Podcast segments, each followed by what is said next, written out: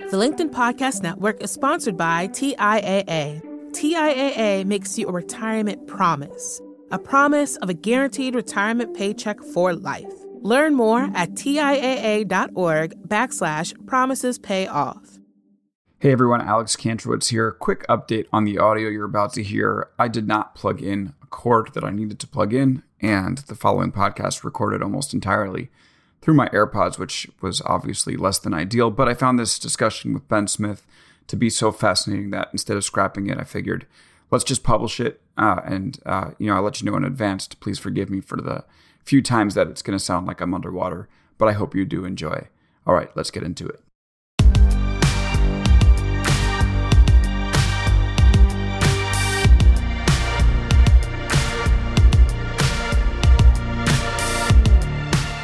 Hello and welcome to the Big Technology Podcast, a show for cool headed, nuanced conversation of the tech world and beyond.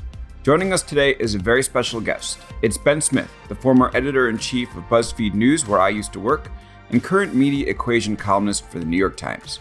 Ben, welcome to the show. Thank you for having me on. I just wanted to start just to say thank you. You know, I guess uh, we don't have op- opportunities like this too often, but you really helped me. Uh, you really gave me my career, really I think you plucked me off the street. I was working in ad sales uh, at the time, and uh, you know we met at a meetup in New York, um, and you very quickly introduced me to your tech editor at the time, and I do a small stint at Advertising Age before coming over to work for you at BuzzFeed for five years. So I owe it to you. As I recall, there was a brief there was a brief glitch where I somehow confused you with somebody who spoke Russian and called you up and tried to make you and asked you if you spoke Russian and then hung up on you and you said you didn't. That's right. Yeah. In the middle of the interview process, we were already in reference checkpoint. So I thought it was good. I got a call from you on my phone and you go, Hey, Alex, do you speak Russian? I was like, I thought this was the job offer here. And I'm like panicked a little bit. Like I know a few words like, you know, spasiba, privyet kak dela, show, but I didn't know any uh, enough Russian. And I think it was like during the time of the uh, Boston bombing. And I think you were probably looking for someone to scour VK. So I just kind of froze and I'm like, ah, I don't speak Russian. And you said, okay, bye. And I, I didn't get the job that time. but eventually it worked out. I think there was some good karma yeah. there. So it turned out okay. I always felt like I kind of, I always felt bad about that. I, I we, when I actually got the job, then I had to retell the story in front of the whole newsroom. and honestly, it was just cool that it, it ended up working out uh, you know, yeah, you had a great time. run back when you were, you know, in normal journalism before this weird newsletter blog thing you're doing. Yeah. Well, I think, uh, you know, hopefully we'll string one after the other. And, you know, I kind of liked, I mean, that was like one of the reasons um, your philosophy towards building a newsroom was one of the reasons why I really wanted to go work for you. Um, I felt that you just brought people from untraditional backgrounds into BuzzFeed and it just gave the newsroom like a really raw upstart feel. And everyone sort of felt lucky to be there. Uh, and we learned a ton from you. So I think one day, you know, maybe already, but one day down the line, you'll probably look back and be be pretty proud of it. Um, we owe you, a lot of us owe you a lot. Oh so. yeah, I, I, am I am very proud of what we did. So yeah, and now you're a media columnist at the New York Times, um, which is I'm sure a very interesting job, especially after having been the editor in chief of BuzzFeed, interacting with all these folks. Now you're covering them. Um, and so one of the things in your first column, you, you pretty astutely noted that like the Times is the journalism powerhouse now, while everyone else seems to be struggling or just getting along. It's much less of a wide open field. And now, you know, the New York Times possesses a lot of momentum and power in the journalism world. So I just wanted to start with a question about the Times to begin with, and then we can sort of broaden it out. And, and since this is a technology podcast, I think it would be cool to start with the software. So it's pretty clear from the outside reading your columns and seeing people interact that Times reporters are power users of Twitter and Slack. You know, I think these tools are good. They're helpful. They've made us more efficient. They've helped us source. Uh, but I also think that they can sometimes like show you how to think. You see a bunch of editors with the same viewpoint in a Slack room, and then you say, okay, well, this is sort of, you know, this is the way the publication thinks, and maybe you're a little bit nervous to um, to share any other viewpoint or pitch stories that don't go along with that type of idea. So I wonder, you know, if you think these tools, Slack and Twitter, are increasing or in, or decreasing the range of ideas and perspectives uh, that show up in the Times. And I'm curious, like, what role you think they play. I think you know I mean, I think I, I agree with you. Like Twitter is the most incredible, fast, effective, centralized public square there has ever been in the history of the world, like by far, and is you know kind of a dream for journalists in a lot of ways. Just in that you you find out the news really fast, and it also can really keep you honest. You know, you can't just go out there and bullshit the way you used to be able to. But as you say, there's also this incredible peer pressure and pressure for conformity that has always been that has always always been there um, in journalism, but is just is blunter and there's more enforcement of it now. And I think you know people can be afraid to get away from the pack when really like the best reporting usually is away from the pack. Um, you know, there's a lot of different factors in that. I think Trump makes also like there's a limit to how many counter counterintuitive takes Donald Trump really permits. And you know, we talk a little bit about Twitter. Maybe we'll get back to it, but Slack especially. Yeah, I think Slack. The, I mean, the time Slack is totally weird. I mean, you know, I, am not the expert on it, and I, in fact, basically tossed myself out of it so that because I, I'm not, you know, I'm not a Times insider, and I want to be able to report on the Times, and I don't want people to feel like I'm like lurking around Slack's reporting on them. Um, so I've mostly kicked myself out of New York Times Slack, but you know, BuzzFeed. I mean, Slack. You know, Slack can get kind of out of control and and can really pick up the sort of tone and vibe of Twitter like a bunch of strangers yelling at each other. Um, and and I think the thing is at BuzzFeed, you know, we all sort of like got onto it at the same time, and I felt very comfortable on there. And if people were saying like mean stuff about me, I would come in and you know argue with them. Like like there was sort of a sense, I think, at least I felt that it was like I felt comfortable having conversations there in a way that I think management at other places doesn't always, and it's sort of can be a place where you know that that some groups inside the newsroom are more comfortable on Slack than others, and it you, can kind of get. And I think at the times, you know, there's a generational divide. There's just like there was a New York Times before there was Slack, right? There wasn't really a BuzzFeed before there was Slack, and so I don't know. I think it, the sort of uneven adoption makes it kind of an odd place, and it's and you know you have these huge Slacks, in 2,000 people in a channel, and you know what is that in a, in a news organization? Is that public? Is that private? Like of course it's not really private. I just want to get back to the original point which is that you know there are voices or there are people who believe that you know the times' is focus is narrowing or its perspective is narrowing where it's only reflecting a small percentage of the population. You know i'm thinking about you know the axes for instance that were reportedly put next to Bari Weiss's name. And um, i just wonder if, if this is you know going these tools will help accelerate you know, narrowing of focus or you know a, I mean, brutal internal politics did not arrive with Slack, right? New York Times. I mean, the New York Times has had brutal internal politics for a long time. I'm not, and I think it's e- and I don't know. I think it's easy to, and I think this is true. It's hard to disentangle the medium from the message, and I think there it is certainly true that Slack can kind of accelerate and expose certain kinds of conversations that might have been happening anyway. And then on the other hand, you know, we live in this incredibly intense political moment, and it, and, and that's not fundamentally because of Slack, but but the same forces that are playing out everywhere else in the culture, and the same arguments that are playing out everywhere else in the culture are playing out in the New York Times, which is just another institution full of human beings. And and I'm not sure that you know that's that's not. I mean, the you know those aren't solely technological things.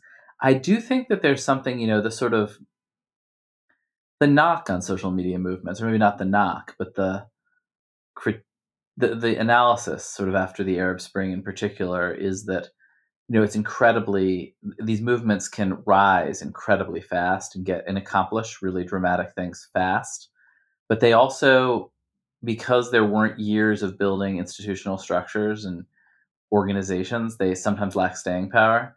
And I think the question, you know, in all these institutions, these media institutions, is, you know, is like is about that, like you know, and I think you know the unions certainly sort of want to occupy some of that space, but I think it'll be interesting to see what kind of how that plays, how the sort of organizing inside the newsrooms plays out in the long term.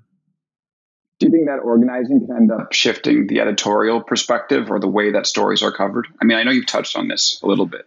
I mean, I think that there are cultural shifts happening in newsrooms, and the people who are now the outsiders complaining that the institution is too conservative in a generation will be the insiders running it, um, to some degree at least. Not not entirely.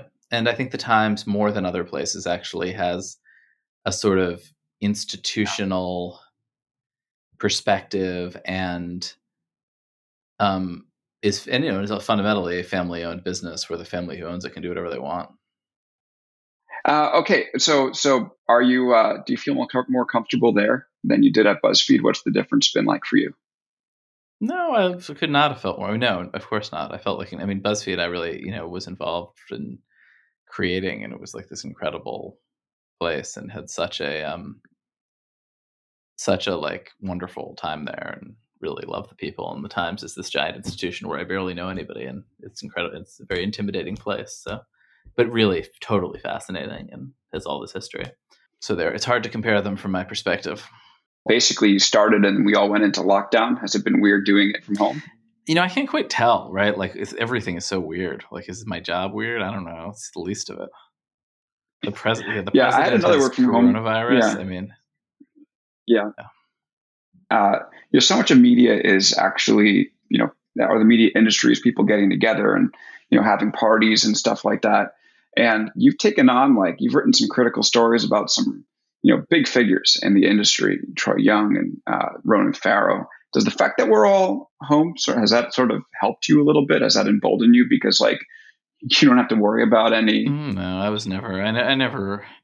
I know. I never had. Um, I don't think I ever worried too much about being invited to parties, and people don't invite me that much because they don't like.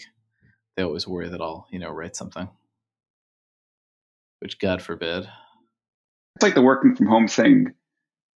It seems like you're like totally physically removed. I mean, I know I use parties as a bit of a metaphor.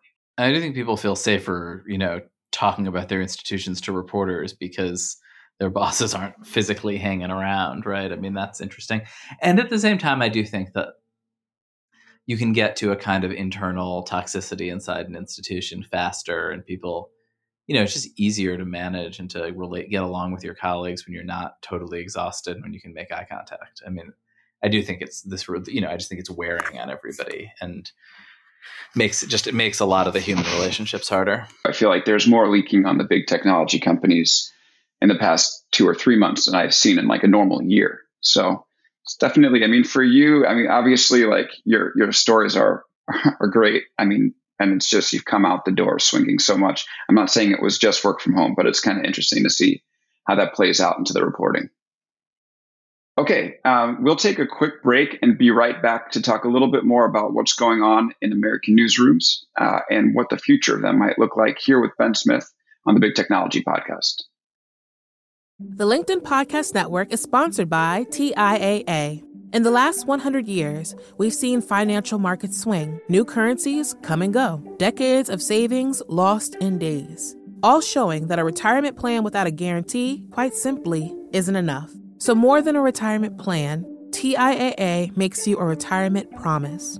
A promise of a guaranteed retirement paycheck for life. A promise that pays off. Learn more at TIAA.org backslash promises pay off. And we're back here on the Big Technology Podcast with Ben Smith, former editor in chief of BuzzFeed News, brought me into the publication. So it's great to be able to speak with you, Ben. And he's now writing the media equation column uh, for the New York Times. Ben, you wrote this column inside the revolts erupting in America's big newsrooms. Uh, and I'm just going to quote from that story. Uh, you said, reporters more willing to speak what they see as the truth without war. They're, they're more willing to speak what they see as the truth without worrying about alienating uh, conservatives. And I think you took a stance on it at the end, you know, with this quote saying that, you know, that with the quote from a Washington Post reporter saying they want uh, Wesley Lowery in that publication. But I also sort of wanted you to take like a firmer stance on it. You know, is this good? Is this movement Sorry. good? Um, I'll, t- ask me and ask me in ten or fifteen years, and I'll tell you. I mean, honestly, I well, think different. So you're uh, ambiguous on it. Yeah.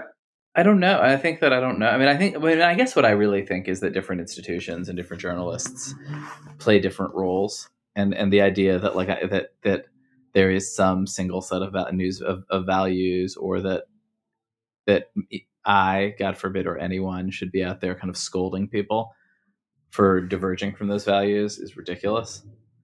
Particularly in this moment where there are these, you know, there are these very intense forces of change bearing down on everyone, which include this, you know, real kind of reckoning along the lines of race, which include the elevation of individuals against institutions. You know, I mean, it's just there's all these different things happening, and I don't know. The and, and nobody's making and and all these decisions about what journalism is supposed to be are happening in, in the context of a lot of change. Um, I mean, I do think specifically there is has historically been this, you know, like tacit bargain between white-led newsrooms and black journalists that you we, would love to have you and we want diversity, but the, these sort of um, like the the bargain is that you aren't allowed that, that we don't we want you to bite your tongue on issues of race and racism, and I think the you know I think what's happening now is a lot of black journalists are tired of that and have rejected it, and the people running newsrooms, you know, black and white, are sort of trying to are sort of recognizing that if you want a more diverse newsroom, you're going to have wider differences of opinion inside it. You're not going to get a more diverse newsroom with without widening the range of points of view inside your publication, and I don't really see a way around that. Um, what about when it comes to like reporters talking more broadly about their political views. Uh, there's uh, Pew Research that shows that I think the Times, when it comes to political and election news, is distrusted by 42% of Republicans, in the Washington Post. Huh. For yeah, and the Washington Post is distrusted by 39% of Republicans, and I wonder if like a, a broader foregrounding of individual reporters' politics will continue to um, cause this divide. I think the Republican perceptions of uh, the Republic, you know, rep- numbers about Republican trust in journalism just have, I mean, are you know historically have been bad, but but also obviously the main contributor to them is the leader of their party attacking journalism a lot, like you know, so yeah. And I definitely know that Donald Trump has, you know, obviously, if unless you were sleeping under a rock, you've seen all the fake news when we were at BuzzFeed, he called us a fake pile. Of, was it a failing pile of garbage? Something yes. like that. Um, so, um, so, so I, I, definitely know there's this campaign uh, there that exists, and I, I also wonder, okay, if we're going to look at a moment, or should we even be introspecting? But if we are going to look at a moment of introspection, you know, is there anything the press can do to bridge that disconnect? Um, I, I, don't know. I just I think that's a I think that is a great I think that's a great question. I mean, it's not the only disconnect, right? Like, I think a lot of poor people aren't really spoken to by the mainstream press. I think like there are lots of groups that are sort of left out, and I think the question of does the press you know, does the and by the press, I mean, I guess we're saying the Washington Post, the New York Times, CNN, these big central institutions do we think they go broader right now that they that they they cast a wider cultural net? I mean everything i see is that they are narrowing but that there is space for kind of new institutions to speak to different groups of people which i'm not sure is like healthy for democratic society. I mean you know i mean i think you sort of see this splintering ha- continuing to happen. Um but but i yeah but i think but i think parts of that question don't totally make sense in the context of what's actually happening right now that said, if you had a you know if you had a leader of the Republican Party who lied less and and respected the media, I think he, he could they could that person could probably you know change those numbers a bit, and that would be great. Like I said, I I mean I would agree with your assessment that it's largely coming from the president, but I feel like there is you know I don't know you can the media should be able to look inside and say hey what are we doing what can we do differently like you mentioned there are different institutions that could come up and, and fill that void. I remember you did this tweet looking at the Substack leaderboard and saying, okay, you can look at the publications ranked here and say, you know, these are the areas that the mainstream mis- media is missing. Um, and I, I think about these new institutions, like the Substack is, I think, a pretty good and constructive part. But then I'm looking at, you know, the conspiracy theorists and the, you know, the fringe news sites that have become these beacons for people who I'm just going to say, like, I don't know, maybe that they feel like the, the mainstream news organizations aren't speaking their language. So, so like, where does that go? Like, can media get to the man, to the root of that versus like the manifestation of it? Like, I wonder if, you know, you get to the root as opposed to like what, what's happening now in a lot of cases is just like, you know, reporters trying to get the, the information on those sites taken down. Yeah, I don't know. I mean, I think you know that, that there's always been a market for inflammatory lies, and that you know it's it's thriving out there, and that there are these incredible distribution mechanisms for it on Facebook in particular. Um, so I don't, uh, you know, but but on the other hand, those aren't those are not good businesses. They they exist mostly because people are funding them for ideological reasons. Um, you know, and not be good businesses because the, the, they're, they're, the, the sort of programmatic digital advertising business is so bad. I don't know if we agree, but it does seem like the media isn't heard by a good portion of the population. How, how does that change? Because I mean, I don't think that this is something we're going to want to persist forever. Like it seems like a dark moment. I mean, you know, obviously there's a chief antagonist in the White House who's doing what he's doing for a reason.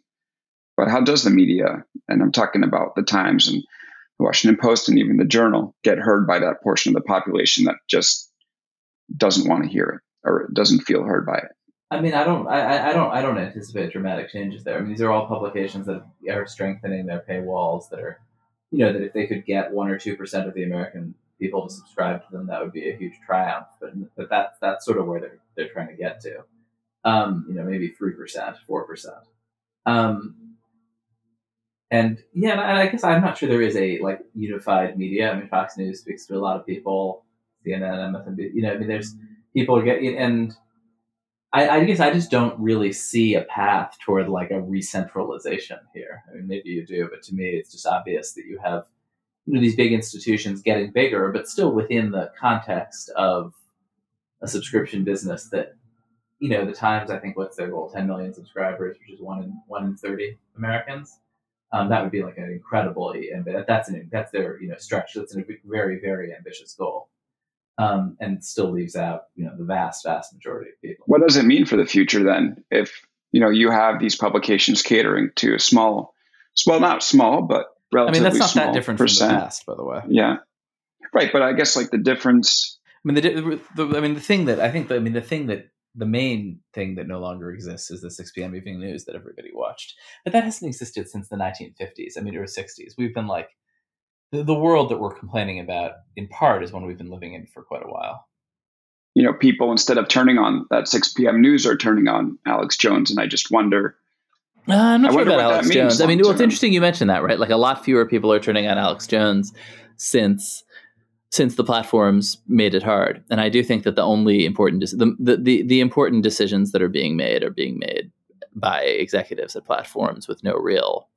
as far as I can tell, based on pressure from the media, you know, without any real sense of what they're doing. No doubt. I mean, there was that one moment where, like, you saw Apple take Alex Jones off, and then Facebook, after hold, I mean, Twitter, after holding off for years, took him off, and then Facebook did. And it was just this cascade, and sort of showed you like what where the decision making. Yeah, is, and I remember just a, a, few months there. before.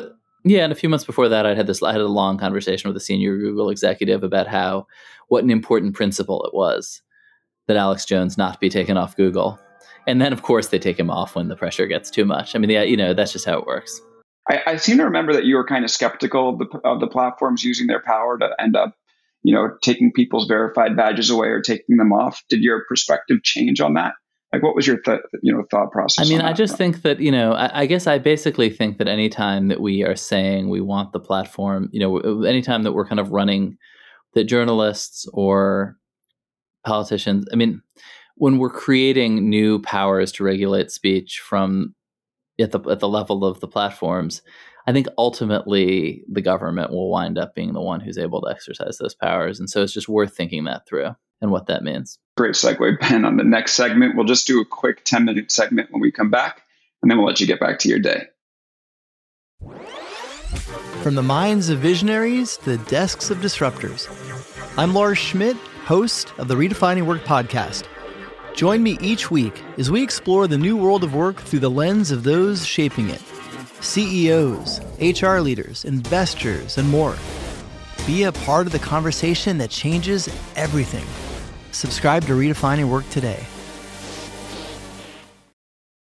If you've listened to this point, we appreciate it. One last segment, we're going to talk a little bit about tech and the way the government interacts with it. We've talked a little bit about the way they've acted on their own and the, the, the relationship in terms of the way that journalists and you know tech platforms interact and what they should be aiming for in the, with their work in general.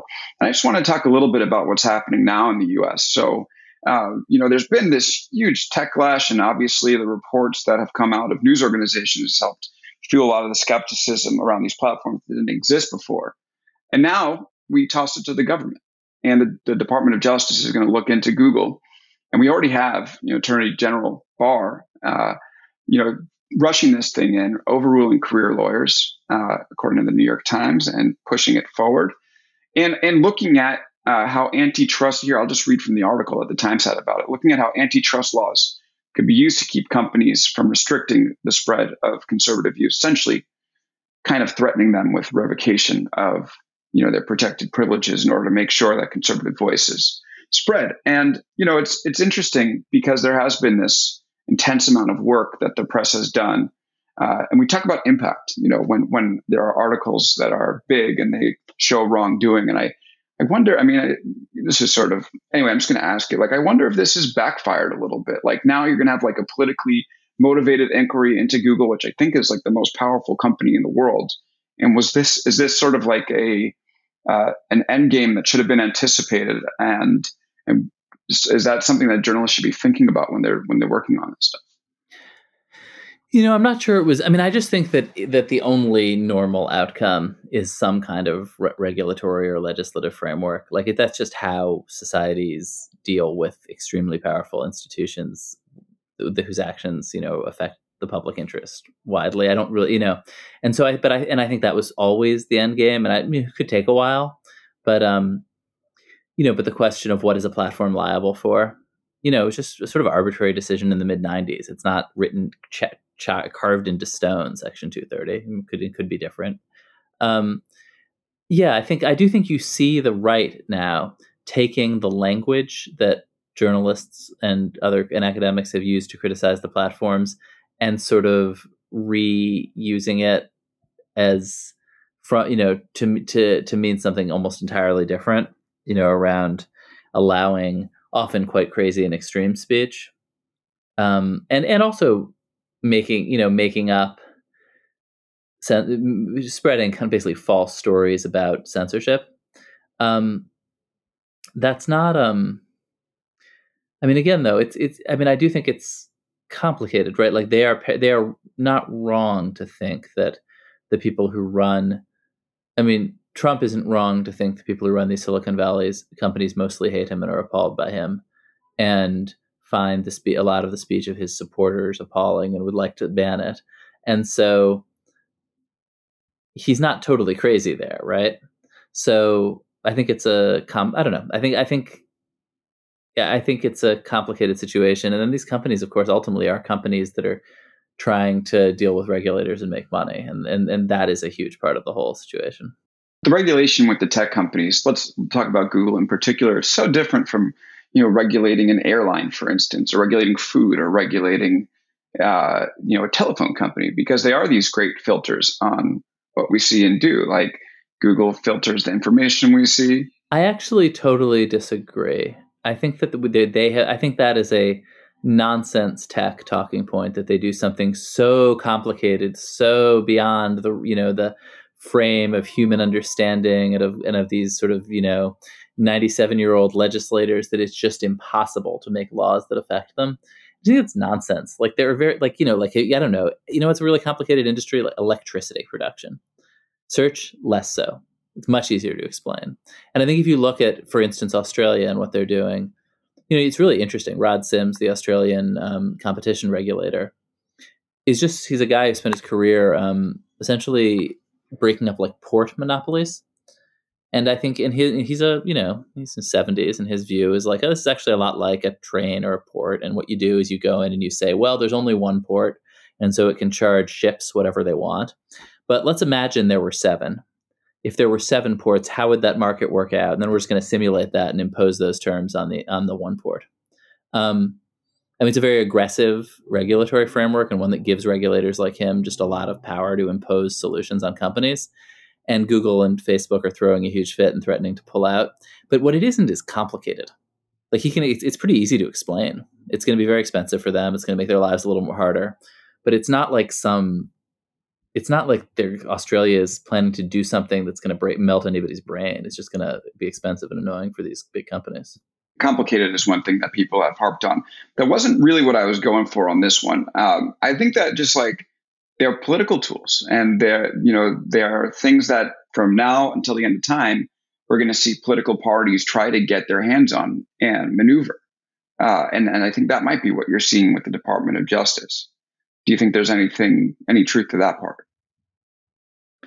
Yeah, I think the Department of Justice right now is just is is you know working the refs at kind of the highest and most threatening level on behalf of Trump in a very kind of blunt way.